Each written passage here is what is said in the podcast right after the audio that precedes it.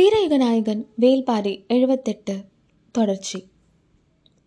குலசேகர பாண்டியனின் வயதும் அனுபவமும் யாராலும் கணிக்க முடியாத முடிவுகளை எப்போதும் எடுப்பவராக அவரை மாற்றியிருந்தன. முதல்நிலை படை வெங்கல் நாட்டுக்கு வந்ததும் போருக்கான ஆயுத்த வேலைப்பாடு தொடங்கிவிடும் என்று அனைவரும் எதிர்பார்த்தனர்.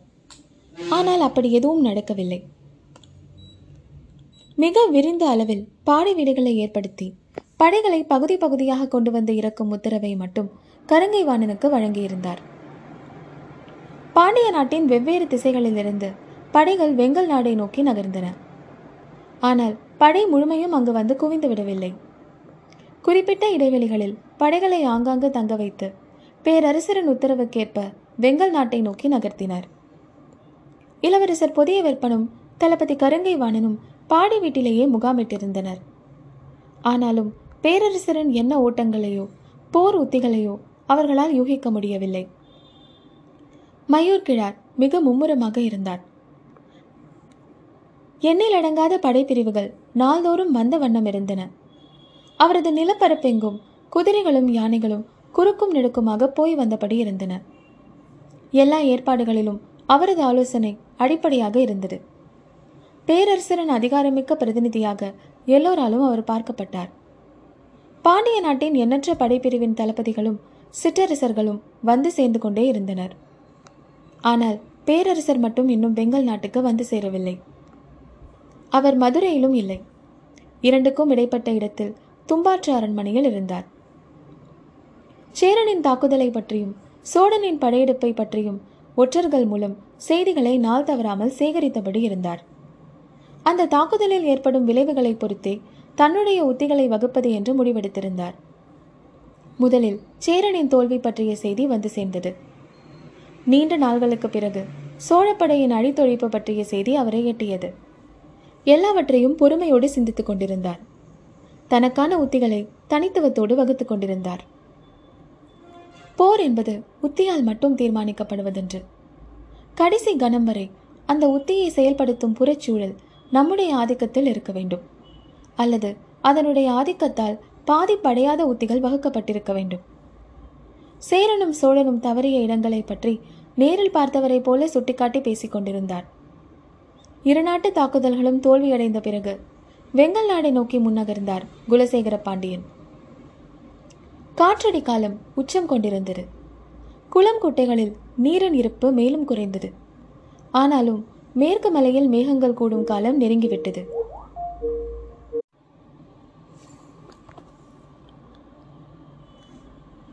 அதை கணித்தே அவரின் நகர்வு இருந்தது. பாண்டிய பெருவேந்தன் வெங்கல் நாடு நோக்கி வரும் செய்தி எட்டியவுடன் படையெங்கும் உற்சாக கொண்டாட்டம் தொடங்கியது. பத்தாண்டுகளுக்கு பிறகு குலசேகர பாண்டியன் நேரடியாக போர்க்களம் ஒன்றுக்கு இப்போதுதான் வருகிறார். முடியனும் காலம்பனும் கீர்த்திசை போர்க்களத்திற்கு வந்து மாத கணக்காகிறது. பாண்டிய படை பாடி வீடு அமைத்து எங்கெல்லாம் தங்குகிறார்கள் என்னவெல்லாம் செய்கிறார்கள் என்பதை கவனித்தபடி இருந்தனர். வேட்டூர் பழையன். மலையடிவாரம் எங்கும் தன் வீரர்களை நிறுத்தி. எதிரிகளின் ஒவ்வொரு அசைவையும் கண்காணித்தபடி இருந்தான். மாத கணக்கில் பாண்டியர்களின் படை வந்து குவிந்து கொண்டே இருந்தது. கண்களுக்கு எட்டும் தொலைவு வரை ஈட்டி ஏந்திய வீரர்கள் தென்பட்டனர். நீலனால் அமைதி கொள்ள முடியவில்லை. இறங்கி தாக்க வேண்டும் என்ற அவனது எண்ணத்தை மற்றவர்கள் ஏற்கவில்லை. பரம்பில நுழையாத யாரின் மீதும் தாக்குதல் தொடுக்க நமக்கு உரிமை இல்லை என்பதை அவனால் ஏற்க முடியவில்லை. மற்ற இரு திசைகளிலும் ஈட்டிய வெற்றி செய்தி இங்கு வந்து சேர்ந்ததும் நீலனின் வேகம் இன்னும் கூடியது. அவனை கட்டுப்படுத்துதல் வேட்டூர் பழையனால் முடியாதது.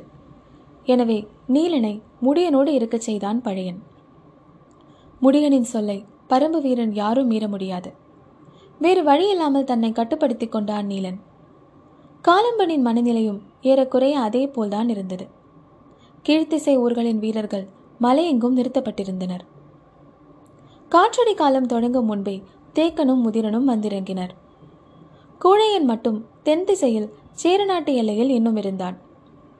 தேக்கன் வந்த பிறகு உத்திகள் மாற்றப்படும் என்று அவர்களுக்கு தெரியும்.